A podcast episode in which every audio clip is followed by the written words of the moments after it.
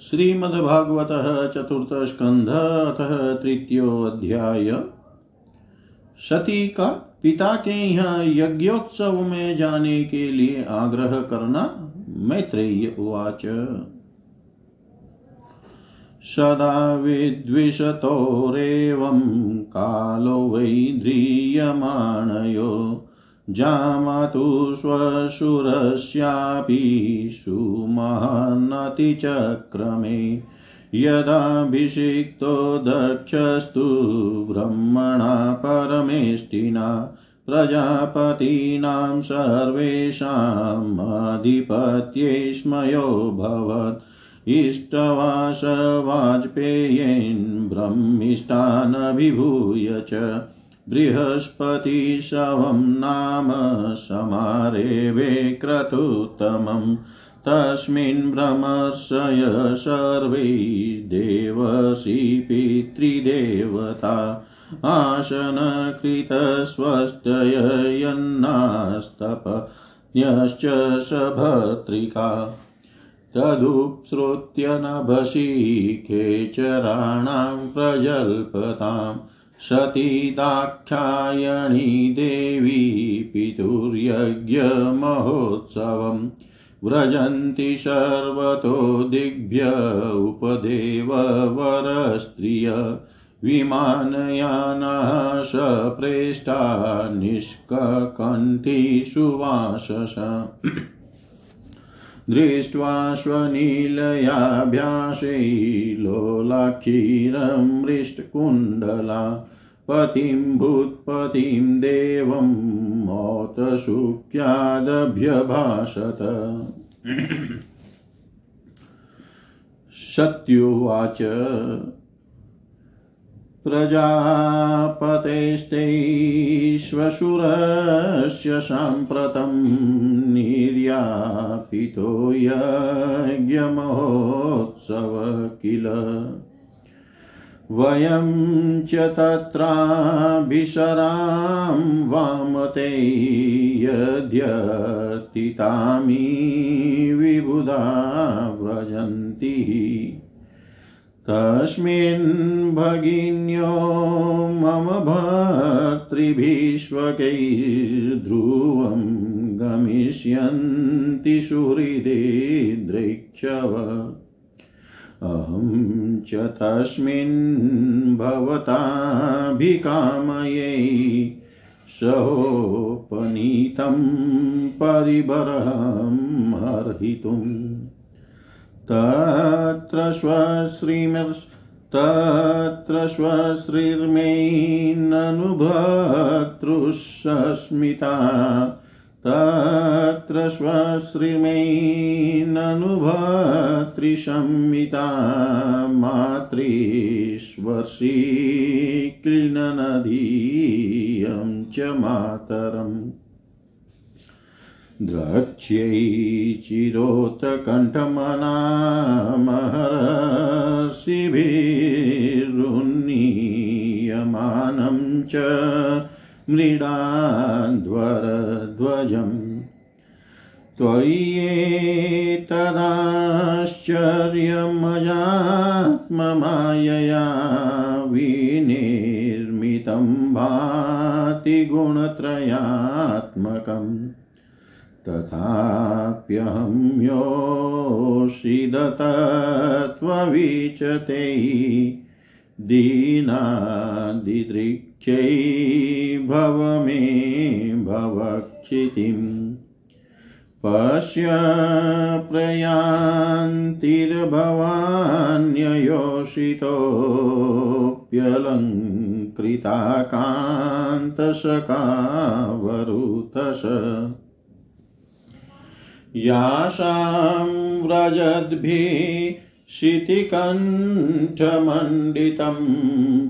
नभो विमाने कलहंस पाण्डुभिः कथं श्रुताया पितृगेहकौतुकं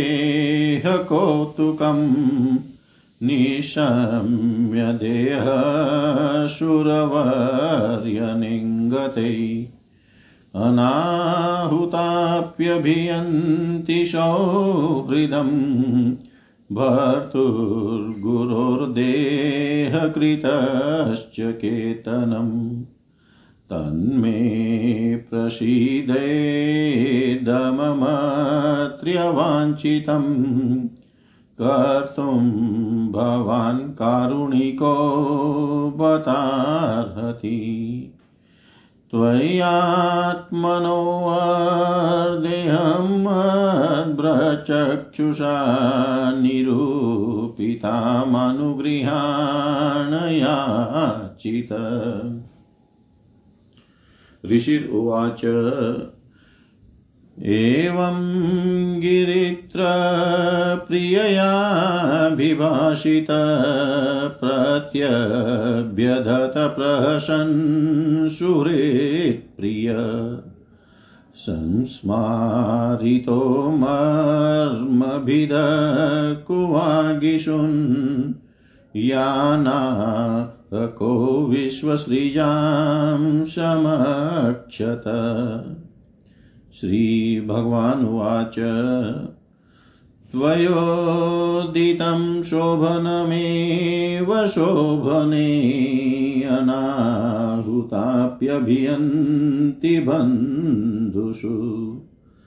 ते यद्यनुत्पादितदोषदृष्टयो बलीयशानात्म्यमदेन मन्युना। विद्यातपोवितवपूर्वयकुलैः शतां गुणैः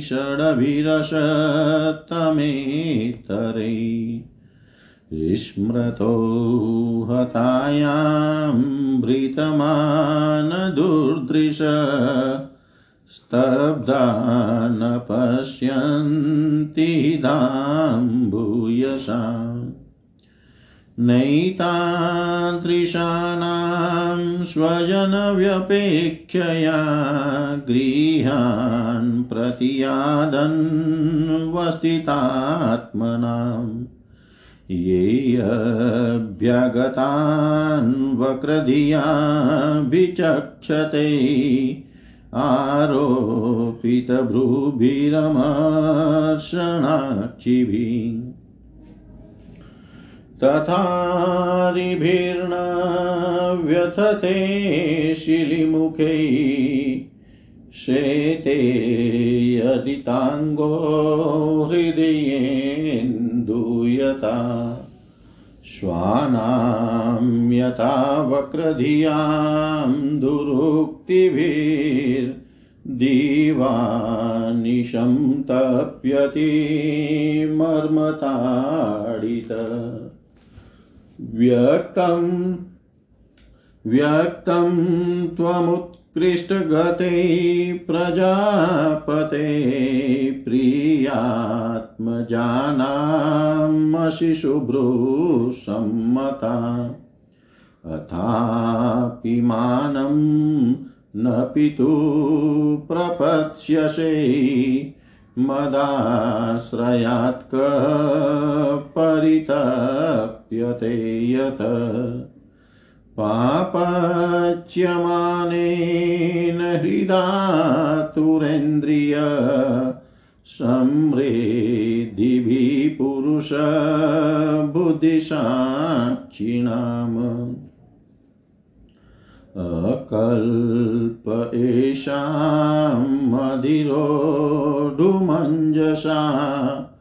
पदं परं द्वेष्टि यथाशुरा हरिम् प्रत्युदगमप्रश्रयणाभिवादनं विधीयते साधुमितसु मध्यमे प्राज्ञै परस्मै पुरुषाय चेतसा गुहाशयायेव न देहमानिने सत्वं विशुद्धं वसुदेवशब्दितं यदीयते तत्र पुमान् पावृत।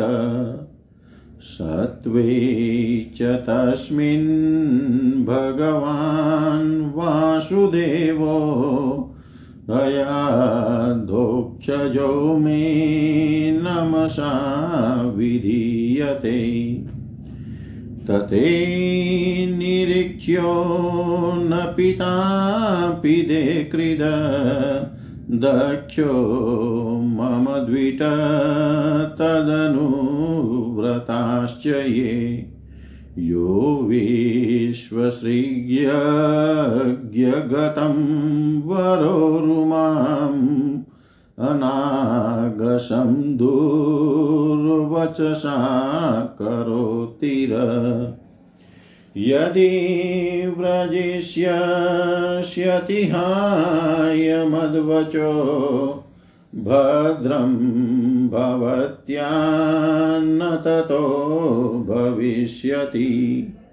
सम्भावितस्य स्वजनात् पराभवो यदा ससद्यो मरणाय कल्पते। यदा ससद्यो मरणाय कल्पते। जय जय श्रीमद्भागवते महापुराणे पारमहंस्यां संहितायाम् चतुर्थस्कन्धे उमारुद्रसंवादे तृतीयोऽध्याय। सर्वं श्रीशां सदाशिवार्पणम् अस्तु। ॐ विष्णवे नमः, ॐ विष्णवे नमः विष्णवे नमः। तृतीयो अध्याय सती का पिता के यहाँ यज्ञोत्सव में जाने के लिए आग्रह करना हिंदी भावार्थ। श्री मैत्रेय जी कहते हैं, विदुर जी, इस प्रकार उन ससुर और दामाद को आपस में वैर विरोध रखते हुए बहुत अधिक समय निकल गया। इसी समय ब्रह्मा जी ने दक्ष को समस्त प्रजापतियों का अधिपति बना दिया। इससे उसका गर्व और भी बढ़ गया। उसने भगवान शंकर आदि ब्रह्मनिष्ठों को यज्ञ भाग न देकर उनका तिरस्कार करते हुए पहले तो वाजपेयी यज्ञ किया और फिर बृहस्पति शव नामक नाम का महायज्ञ आरंभ किया। उस यज्ञोत्सव में सभी ब्रह्म ऋषि, देव ऋषि पित्र देवता आदि अपनी अपनी पत्नियों के साथ पधारे। उन सबने मिलकर वहाँ मांगलिक कार्य संपन्न किए और दक्ष के द्वारा उन सब का स्वागत सत्कार किया गया। उस समय आकाश मार्ग से जाते हुए देवता आपस में उस यज्ञ की चर्चा करते जाते थे। उनके मुख से दक्ष कुमारी सती ने अपने पिता के घर होने वाले यज्ञ की बात सुन ली। उन्होंने देखा कि हमारे निवास स्थान कैलाश के पास से होकर सब और से चंचल नेत्रों वाली गंधर्व और यक्षों की स्त्रियाँ चमकीले कुंडल और हार पहने खूब सज धज कर अपने अपने पतियों के साथ विमानों पर बैठी उस यज्ञोत्सव में जा रही हैं। इससे उन्हें भी बड़ी उत्सुकता हुई और उन्होंने अपने पति भगवान भूतनाथ से कहा सती ने कहा, वामदेव, सुना है इस समय आपके ससुर दक्ष प्रजापति के यहाँ बड़ा भारी यज्ञोत्सव हो रहा है। देखिए, ये सब देवता वहीं जा रहे हैं। यदि आपकी इच्छा हो तो हम भी चलें।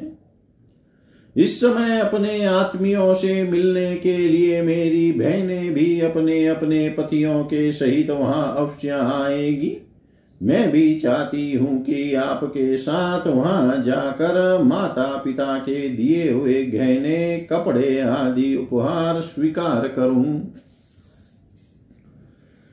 वहाँ अपने पतियों से सम्मानित बहनों, मौसियों और स्नेहाद्र हृदया जननी को देखने के लिए मेरा मन बहुत दिनों से उत्सुक है। कल्याणमय इसके सिवा वहाँ मही महर्षियों का रचा हुआ श्रेष्ठ यज्ञ भी देखने को मिलेगा।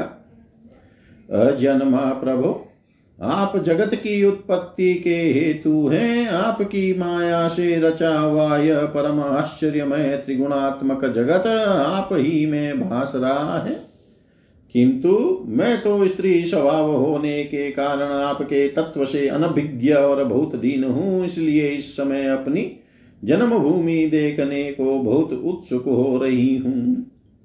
जन्म रहित नीलकंठ देखिए, इनमें कितनी ही स्त्रियाँ तो ऐसी हैं जिनका दक्ष से कोई संबंध भी नहीं है। फिर भी वे अपने अपने पतियों के सहित खूब सज धज कर झुंड की झुंड वहाँ जा रही हैं। वहाँ जाने वाली इन देवांगनाओं के राजहंस के समान श्वेत विमानों से आकाश मंडल कैसा सुशोभित हो रहा है। सुरश्रेष्ठ, ऐसी अवस्था में अपने पिता के यहाँ उत्सव का समाचार पाकर उसकी बेटी का शरीर उसमें सम्मिलित होने के लिए क्यों न छटपटाएगा? पति गुरु और माता पिता आदि सुहृदों के यहाँ तो बिना बुलाए भी जा सकते हैं।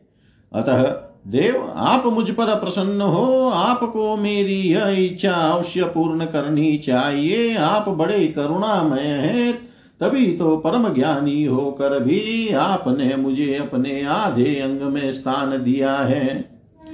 अब मेरी इस याचना पर ध्यान देकर मुझे अनुग्रहित कीजिए।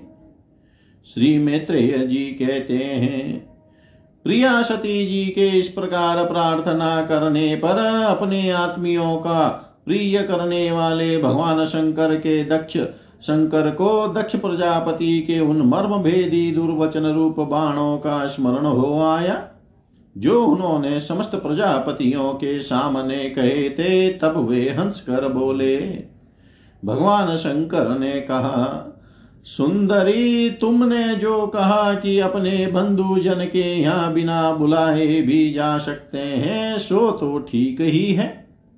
किंतु ऐसा तभी करना चाहिए जब उनकी दृष्टि अतिशय प्रबल देहाभिमान से उत्पन्न हुए मद और क्रोध के कारण द्वेष दोष से युक्त न हो गई हो। विद्या तप धन सुदृढ़ शरीर युवावस्था और उच्चकुल ये छह सत्पुरुषों के तो गुण हैं, परंतु नीच पुरुषों में ये ही अवगुण हो जाते हैं। क्योंकि इनसे उनका अभिमान बढ़ जाता है और दृष्टि दोष युक्त हो जाती है, एवं विवेक शक्ति नष्ट हो जाती है। इसी कारण वे महापुरुषों का प्रभाव नहीं देख पाते। इसी से जो अपने यहाँ आए हुए पुरुषों को कुटिल बुद्धि से भौ चढ़ाकर रोष भरी दृष्टि से देखते हैं उन अव्यवस्थित चित लोगों के यहाँ ये हमारे बांधव हैं, ऐसा समझकर कभी नहीं जाना चाहिए। देवी शत्रुओं के बाणों से बिंद जाने पर भी ऐसी व्यथा नहीं होती, जैसी अपने कुटिल बुद्धि स्वजनों के कुटिल वचनों से होती है। क्योंकि बाणों से शरीर छिन्न भिन्न हो जाने पर तो जैसे तैसे निद्रा आ जाती है। किंतु कुवाक्यों से मर्म स्थान विद हो जाने पर तो मनुष्य हृदय की पीड़ा से दिन रात बेचैन रहता है। सुंदरी अवश्य ही मैं यह जानता हूँ कि तुम परमोन्नति को प्राप्त हुए दक्ष प्रजापति को अपनी कन्याओं में सबसे अधिक प्रिय हो। तथापि मेरी आश्रिता होने के कारण तुम्हें अपने पिता से मान नहीं मिलेगा, क्योंकि वे मुझसे बहुत जलते हैं। जीव की चितवृत्ति के साक्षी अहंकार शून्य महापुरुषों की समृद्धि को देख कर जिसके हृदय में संताप और इंद्रियों में व्यथा होती है, वह पुरुष उनके पद को तो सुगमता से प्राप्त कर नहीं सकता। बस दैत्य गण जैसे श्री हरि से द्वेष मानते हैं, वैसे ही उनसे कूढ़ता रहता है। सुमध्य में तुम कह सकती हो कि आपने प्रजापतियों की सभा में उनका आदर क्यों नहीं किया? सो ये सम्मुख जाना, नम्रता दिखाना, प्रणाम करना आदि क्रियाएँ जो लोक व्यवहार में परस्पर की जाती है। तत्वज्ञानियों के द्वारा बहुत अच्छे ढंग से की जाती है। वे अंतर्यामी रूप से सबके अंतकरणों में स्थित परम पुरुष वासुदेव को ही प्रणाम आदि करते हैं। देहाभिमानी पुरुष को नहीं करते। विशुद्ध अंतकरण का नाम ही वसुदेव है, क्योंकि उसी में भगवान वासुदेव का परोक्ष अनुभव होता है। उस शुद्ध चित्त में स्थित इंद्रियातीत भगवान वासुदेव को ही मैं नमस्कार किया करता हूँ। इसीलिए प्रिय, जिसने प्रजापतियों के यज्ञ में मेरे द्वारा कोई अपराध न होने पर भी मेरा कटु वाक्यों से तिरस्कार किया था, वह दक्ष यद्यपि तुम्हारे शरीर को उत्पन्न करने वाला पिता है तो भी मेरा शत्रु होने के कारण तुम्हें उसे अथवा उसके अनुयायियों को देखने का विचार भी नहीं करना चाहिए।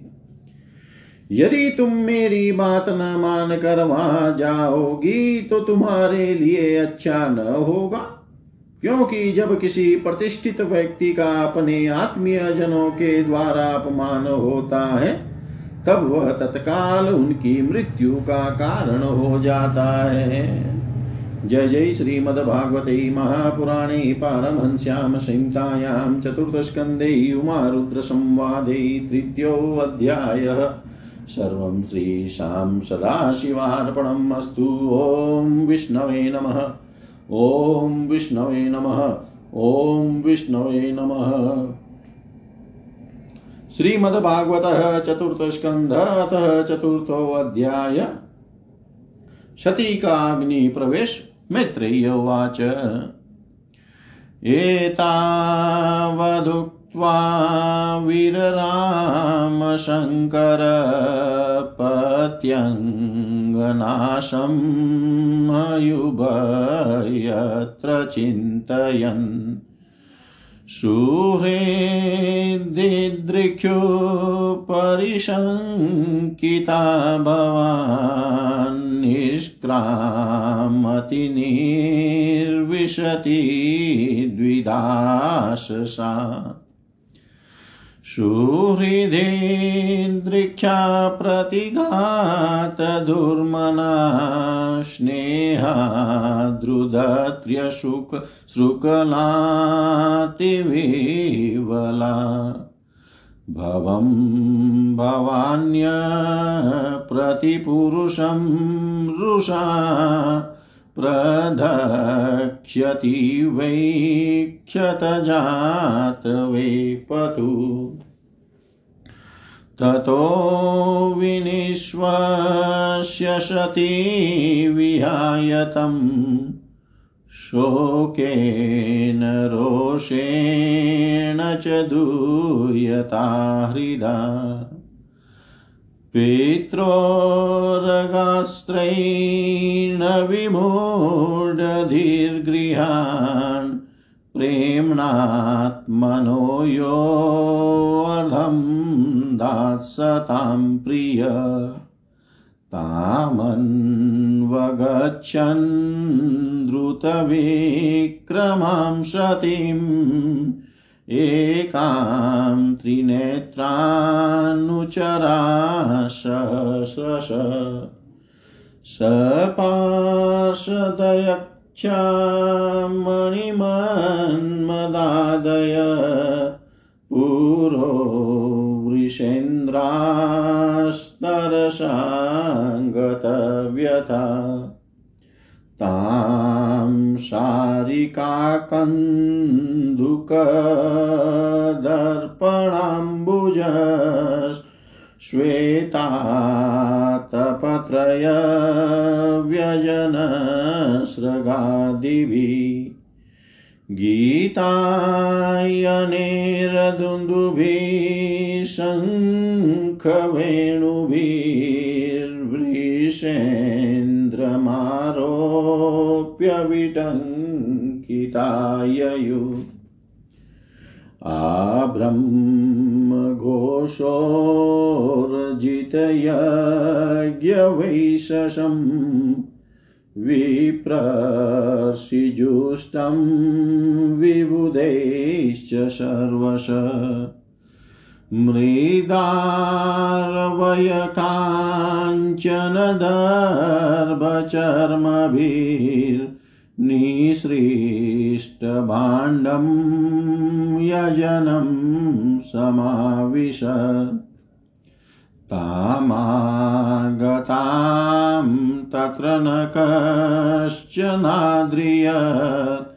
विमानितां यज्ञकृतो भयाजन।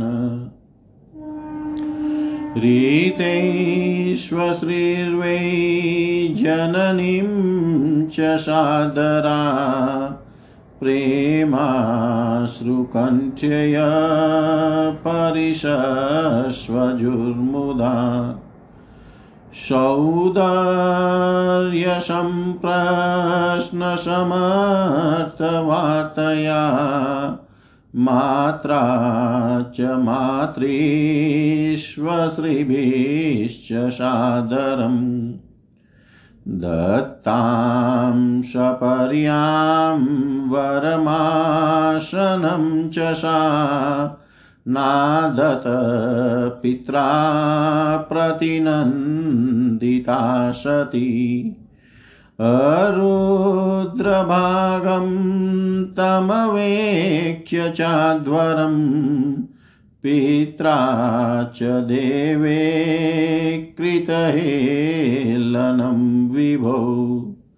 अनादृतायज्ञसदस्यधीश्वरी चुकोपलोकान्निवधक्ष्यतिरुषा जगर्हसामसविपन्नया गिरा शिवद्विषं धूम्पतश्रमस्मयम्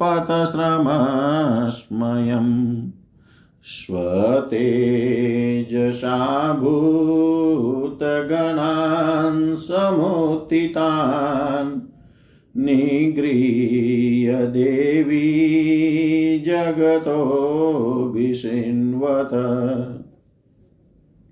श्रीदेव्युवाच न यस्य लोकेस्त्यतिशायनप्रियस्तथा प्रियो देहभृतां प्रियात्मन तस्मिन् समस्तात्मनि मोक्तवैरकै रीते भवन्तं कथमप्रतीपये।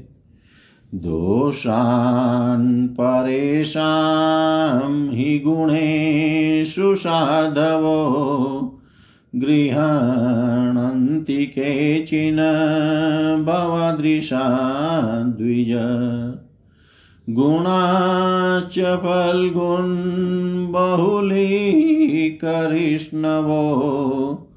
महत्तमास्तेष्वविदभवानगम् नाश्चर्यमेतद्यदसत्सु सर्वदा महद्विनिन्दा कुणपात्मवादिषु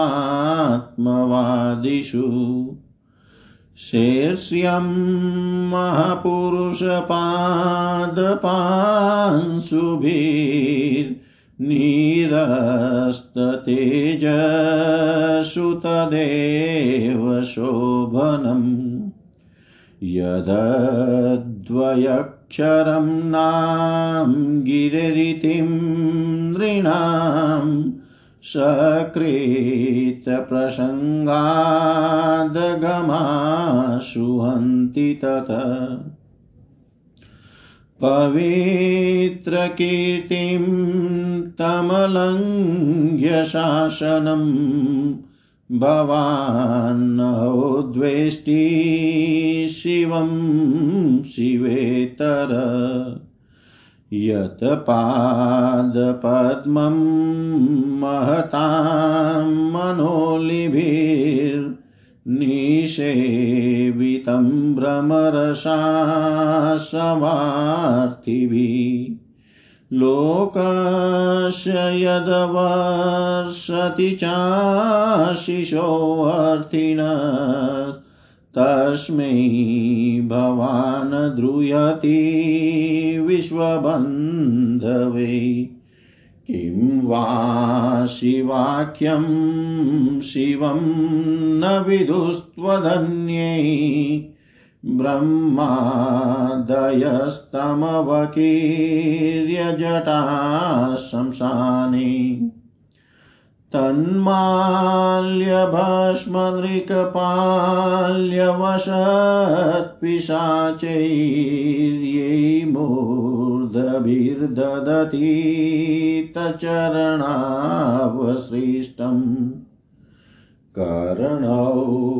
पिधाय निर्याद्यदकल्पयिषे धर्मा वितर्य श्रेणिभिर्नृभिरस्य माने। छिन्द्यात् प्रशय्यरुषतिं सतिं प्रभुश्चै जीव्यामशुनपि ततो विसृजेत् धर्म।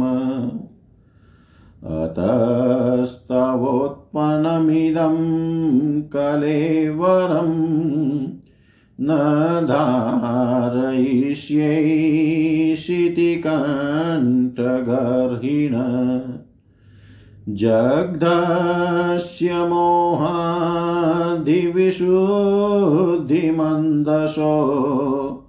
जुगुप्सितस्योद्धरणं प्रचक्षते। न वेदवादाननुवर्तते मति स्व एव लोके रमतो मामुने। यथा गतिर्देवमनुष्ययो पृथक् स्व एव धर्मेण परं क्षिपेत् स्थित कर्मं प्रवृतं च निवृत्तमप्रीतं।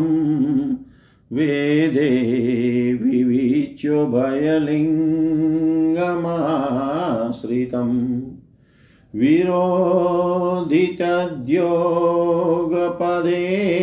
विरोधितद्योगपदेककर्तरी द्वयं तथा ब्रह्मणि कर्म नर्चति। मा वः पदव्यपितरस्मदास्थिता या यज्ञशालासु नधुं वर्तमभि। तदन्तृप्तैरशुभृद्भिरीडिता अव्यक्तलिङ्गावधूतसेविता। नैतेन देहेन हरे कृतागशो देहोद्भवेनालमलं कुजन्मना व्रीडाममाभूत्कुजन् प्रसङ्गत तजन्मधिगयो महतां वध्यकृत।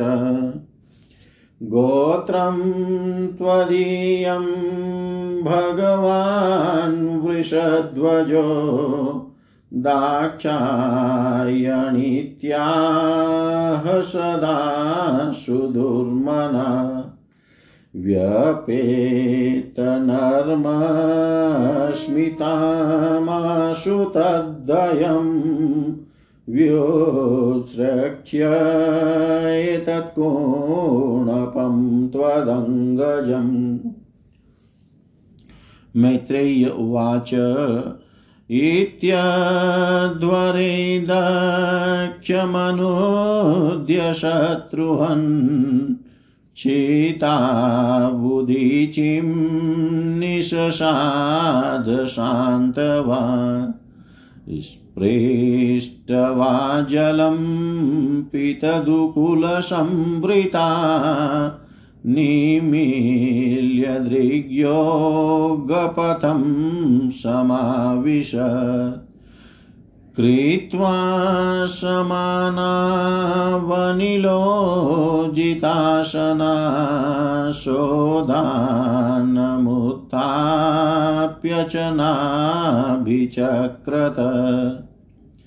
सन्नेरहृदि स्थाप्य धियो रसिस्थितम् कण्ठादभ्रुवोर्मध्यमनिन्दितानय। एवं स्वदेहं महतां मह्यसा मुहुः समारोपितमङ्गमादरा। जियासती दक्षरुषा मनस्विनी दधार्गात्रेष्वनिलाग्निधारणाम् ततस्वभतुश्चरणाम्बुजाशवं जगद्गुरोश्चिन्तयति न चापरम् ददर्श देहो हतकल्मषसति सद्य प्रज्ज्वालसमाधिजाग्निना तत्पश्यतां के भुवि चाद्भुतं महत्। आहेतिवादसु महान् जायत।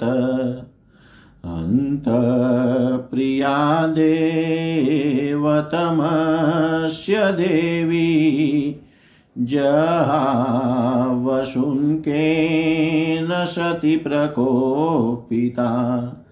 अहोवनात्म्यं महदस्य पश्यत प्रजापतिर्यस्य चराचरं प्रजा। जहावशून्यद्विमतात्मजा सती मनस्विनी मानम्भिक्नमर्हति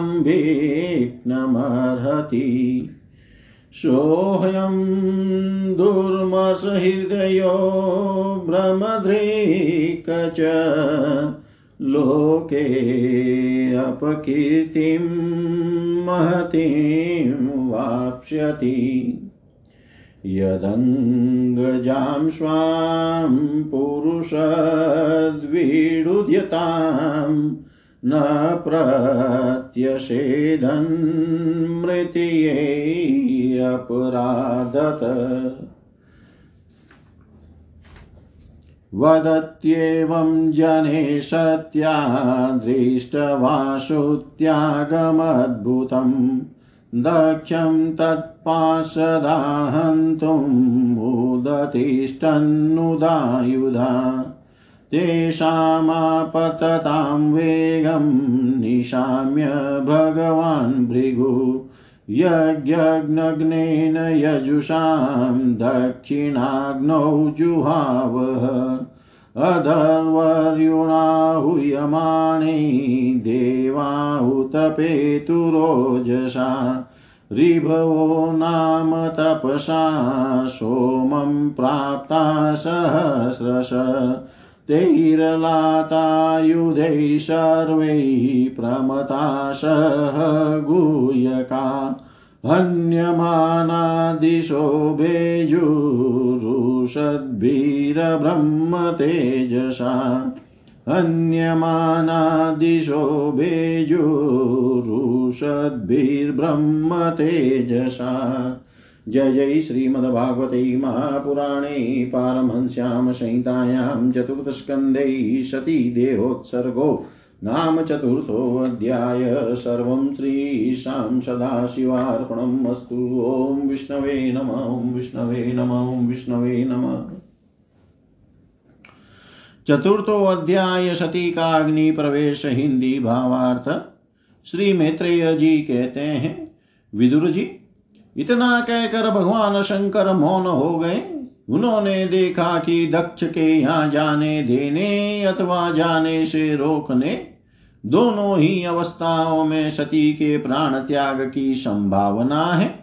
इधर सती जी भी कभी बंधुजनों को देखने जाने की इच्छा से बाहर आती और कभी भगवान शंकर रुष्ट न हो जाए, इस शंका से फिर लौट जाती।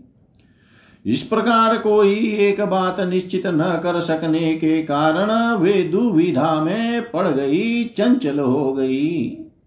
बंधुजनों से मिलने की इच्छा में बाधा पड़ने से वे बड़ी अनमनी हो गई। स्वजनों के स्नेह वश उनका हृदय भर आया और वे आँखों में आँसू भरकर अत्यंत व्याकुल हो रोने लगी। उनका शरीर थर थर कांपने लगा और वे अप्रतिम पुरुष भगवान शंकर की और इस प्रकार रोषपूर्ण दृष्टि से देखने लगी। मानो उन्हें भस्म कर देगी। शोक और क्रोध ने उनके चित्त को बिल्कुल बेचैन कर दिया, तथा स्त्री स्वभाव के कारण उनकी बुद्धि मूड हो गई। जिन्होंने प्रतिवश उन्हें अपना आधा अंग तक दे दिया था, उन सदपुरुषों के प्रिय भगवान शंकर को भी छोड़कर वे लंबी लंबी साँसें लेती हुई अपने माता पिता के घर चल दी। सती को बड़ी फुर्ती से अकेली जाते देख श्री महादेव जी के मणिमान एवं मद आदि हज़ारों सेवक भगवान के वाहन वृषभ राज को आगे कर तथा और भी अनेकों पार्षद और यक्षों को साथ ले बड़ी तेज़ी से निर्भयता पूर्वक उनके पीछे हो लिए। उन्होंने सती को बैल पर सवार करा दिया तथा मैना, पक्षी, गेंद, दर्पण और कमला आदि खेल की सामग्री, श्वेत छत्र चवर और माला आदि, राज चिन्ह तथा भी शंख और बांसुरी आदि गाने बजाने के समानों से सुसज्जित हो वे वे उनके साथ चल दिए। तदनंतर सती अपने समस्त सेवकों के साथ दक्ष की यज्ञशाला में पहुँची। वहाँ वेद ध्वनि करते हुए ब्राह्मणों में परस्पर होड़ लग रही थी कि सबसे ऊँचे स्वर में कौन बोले। सब और ब्रह्म ऋषि और देवता विराजमान थे तथा जहाँ तहां मिट्टी काट, लोहे, सोने, ढाब और चर्म के पात्र रखे हुए थे। वहाँ पहुँचने पर पिता के द्वारा सती की अवहेलना हुई। यह देख यज्ञ करता दक्ष के भय से सती की माता और बहनों के सिवा किसी भी मनुष्य ने उनका कुछ भी आदर सत्कार नहीं किया। अवश्य ही उनकी माता और बहने बहुत प्रसन्न हुई और प्रेम से गदगद होकर उन्होंने सती जी को आदर पूर्वक गले लगाया। किंतु सती जी ने पिता से अपमानित होने के कारण बहनों के कुशल प्रसन्न सहित प्रेम पूर्ण वार्तालाप तथा माता और मौसियों के सम्मान पूर्वक दिए हुए उपहार और सुंदर आसन आदि को स्वीकार नहीं किया। सर्वलोकेश्वरी देवी सती का यज्ञ मंडप में तो अनादर हुआ ही था। उन्होंने यह भी देखा कि उस यज्ञ में भगवान शंकर के लिए कोई भाग नहीं दिया गया है और पिता दक्ष उनका बड़ा अपमान कर रहा है। इससे उन्हें बहुत क्रोध हुआ। ऐसा जान पड़ता था मानो वे अपने रोष से संपूर्ण लोगों को भस्म कर देगी। दक्ष को कर्म मार्ग के अभ्यास से बहुत घमंड हो गया था। उसे शिव जी से द्वेष करते देखते देख जब सती के साथ आए हुए भूत उसे मारने को तैयार हुए तो देवी सती ने उन्हें अपने तेज से रोक दिया और सब लोगों को सुनाकर पिता की निंदा करते हुए क्रोध से लड़खड़ाती हुई वाणी में कहा, देवी सती ने कहा, पिताजी भगवान शंकर से बड़ा तो संसार में कोई भी नहीं है। वे तो सभी देहधारियों के प्रिय आत्मा है। उनका न कोई प्रिय है, न अप्रिय, अतएव उनका किसी भी प्राणी से वैर नहीं है। वे तो सबके कारण एवं सर्वरूप हैं। आपके सिवा और ऐसा कौन है जो उनसे विरोध करेगा? द्विजवर आप जैसे लोग दूसरों के गुणों में भी दोष ही देखते हैं, किंतु कोई साधु पुरुष ऐसा नहीं करते। जो लोग दोष देखने की बात तो अलग रही, दूसरों के थोड़े से गुण को भी बड़े रूप में देखना चाहते हैं, वे सबसे श्रेष्ठ हैं। खेद है कि आपने ऐसे महापुरुषों पर भी दोषारोपण ही किया। जो दुष्ट मनुष्य इस सब रूप जड़ शरीर को ही आत्मा मानते हैं, वे यदि ईर्ष्यावश सर्वदा ही महापुरुषों की निंदा करे तो यह कोई आश्चर्य की बात नहीं है। क्योंकि महापुरुष तो उनकी इस चेष्टा पर कोई ध्यान नहीं देते, परंतु उनके चरणों की धूली उनके इस अपराध को न सहकर उनका तेज नष्ट कर देती है। अतः महापुरुषों की निंदा जैसा जघन्य कार्य उन दुष्ट पुरुषों को ही शोभा देता है। जिनका शिव यह दो अक्षरों का नाम प्रसंग वश एक बार भी मुख से निकल जाने पर मनुष्य के समस्त पापों को तत्काल नष्ट कर देता है और जिनकी आज्ञा का कोई भी उल्लंघन नहीं कर सकता। अहो उन्हीं पवित्र कीर्ति मंगलमय भगवान शंकर से आप द्वेष करते हैं, अवश्य ही आप अमंगल रूप हैं।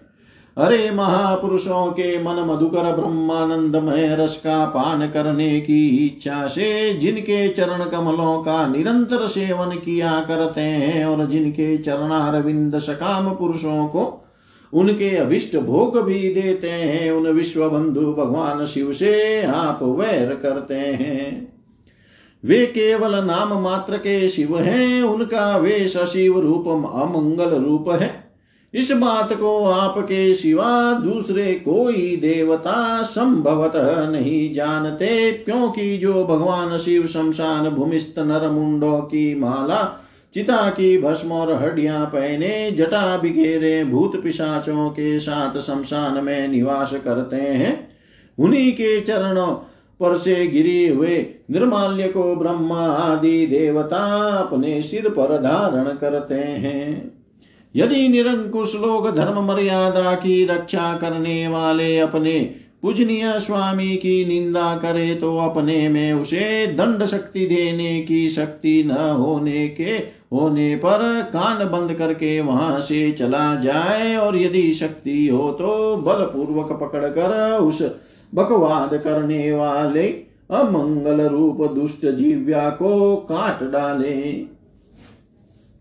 इस पाप को रोकने के लिए स्वयं अपने प्राण तक दे दे, यही धर्म है। आप भगवान नीलकंठ की निंदा करने वाले हैं। इसलिए आपसे उत्पन्न हुए इस शरीर को अब मैं नहीं रख सकती। यदि भूल से कोई निंदित वस्तु खा ली जाए तो उसे वमन करके निकाल देने से ही मनुष्य की शुद्धि बताई जाती है। जो महामुनि निरंतर अपने स्वरूप में ही रमण करते हैं, उनकी बुद्धि सर्वथा वेद के विधि निषेधमय वाक्यों का अनुसरण नहीं करती। जिस प्रकार देवता और मनुष्यों की गति में भेद रहता है, उसी प्रकार ज्ञानी और अज्ञानी की स्थिति भी एक सी नहीं होती। इसलिए मनुष्य को चाहिए कि वह अपने ही धर्म मार्ग में स्थित रहते हुए भी दूसरों के मार्ग की निंदा न करे। प्रवृत्ति, यज्ञ, यागादि और निवृत्ति ही समदमादि रूप दोनों ही प्रकार के कर्म ठीक हैं। वेद में उनके अलग अलग रागी और विरागी दो प्रकार के अधिकारी बताए गए हैं। परस्पर विरोधी होने के कारण उक्त दोनों प्रकार के कर्मों का एक साथ एक ही पुरुष के द्वारा आचरण नहीं किया जा सकता। भगवान शंकर तो पर ब्रह्म परमात्मा है। उन्हें इन दोनों में से किसी भी प्रकार का कर्म करने की आवश्यकता नहीं है। पिताजी हमारा ऐश्वर्य व्यक्त है। आत्मज्ञानी महापुरुष ही उसका सेवन कर सकते हैं। आपके पास वह ऐश्वर्य नहीं है। और यज्ञशालाओं में यज्ञान से तृप्त होकर प्राण पोषण करने वाले कर्मठ लोग उसकी प्रशंसा भी नहीं करते। आप भगवान शंकर का अपराध करने वाले हैं। अतः आपके शरीर से उत्पन्न इस निंदनीय देह को रखकर मुझे क्या करना है? आप जैसे दुर्जन से संबंध होने के कारण मुझे लज्जा आती है। जो महापुरुषों का अपराध करता है, उससे होने वाले जन्म को भी धिक्कार है। जिस समय भगवान शिव आपके साथ मेरा संबंध दिखलाते हुए मुझे हँसी में दाक्षायणी, दक्ष कुमारी के नाम से पुकारेंगे उस समय हँसी को भूल कर मुझे बड़ी ही लज्जा और खेद होगा। इसलिए उसके पहले ही मैं आपके अंग से उत्पन्न इस तुल्य शरीर को त्याग दूँगी। श्री मैत्रेय जी कहते हैं, कामादि शत्रुओं को जीतने वाले विदुर जी, उस यज्ञ मंडप में दक्ष से इस प्रकार कह, देवी सती मौन होकर उत्तर दिशा में भूमि पर बैठ गई। उन्होंने आचमन करके पीला वस्त्र ओढ़ लिया तथा आँखें मुंद कर शरीर छोड़ने के लिए वे योग मार्ग में स्थित हो गई। उन्होंने आसन को स्थिर कर प्राणायाम द्वारा प्राण और अपान को एक रूप करके नाभि चक्र में स्थित किया। फिर उदान वायु को नाभि चक्र से ऊपर उठाकर धीरे धीरे बुद्धि के साथ हृदय में स्थापित किया। इसके पश्चात अनिंदिता सती उस हृदय स्थित वायु को कंठ मार्ग से भ्रुकुटियों के बीच में ले गई। इस प्रकार जिस शरीर को महापुरुषों के भी पूजनीय भगवान शंकर ने कई बार बड़े आदर से अपनी गोद में बैठाया था, दक्ष पर कुपित होकर उसे त्यागने की इच्छा से महामनस्विनी सती ने अपने संपूर्ण अंगों में वायु और अग्नि की धारणा की। अपने पति जगत गुरु भगवान शंकर के चरण कमल मकरंद का चिंतन करते करते सती ने और सब ध्यान भुला दिए। उन्हें उन चरणों के अतिरिक्त कुछ भी दिखाई न दिया। इससे वे सर्वथा निर्दोष, अर्थात मैं दक्ष कन्या हूँ, ऐसे अभिमान से भी मुक्त हो गई और उनका शरीर तुरंत ही योगाग्नि से जल उठा। उस समय वहाँ आए वे देवता आदि ने जब सती का देह त्याग रूप यह महान आश्चर्यमय चरित्र देखा, तब वे सभी हाहाकार करने लगे और वह भयंकर कोलाहल आकाश में एवं पृथ्वी तल पर सभी जगह फैल गया। सब और यही सुनाई देता था। हाय, दक्ष के दुर्व्यवहार से कुपित होकर देवादि देव महादेव की प्रिया सती ने प्राण त्याग दिए। देखो सारे चराचर जीव इस दक्ष प्रजापति की ही संतान है, फिर भी इसने कैसी भारी दुष्टता की है। इसकी पुत्री शुद्ध हृदय सती सदा ही मान पाने के योग्य थी, किंतु इसने उसका ऐसा अनादर किया कि उसने प्राण त्याग दिए। वास्तव में यह बड़ा ही असहिष्णु और ब्राह्मण द्रोही है। अब इसकी संसार में बड़ी अपकीर्ति होगी, जब इसकी पुत्री सती इसी के अपराध से प्राण त्याग करने को तैयार हुई, तब भी हम शंकर द्रोही ने उसे रोका तक नहीं। तब भी इस शंकर द्रोही ने उसे रोका तक नहीं।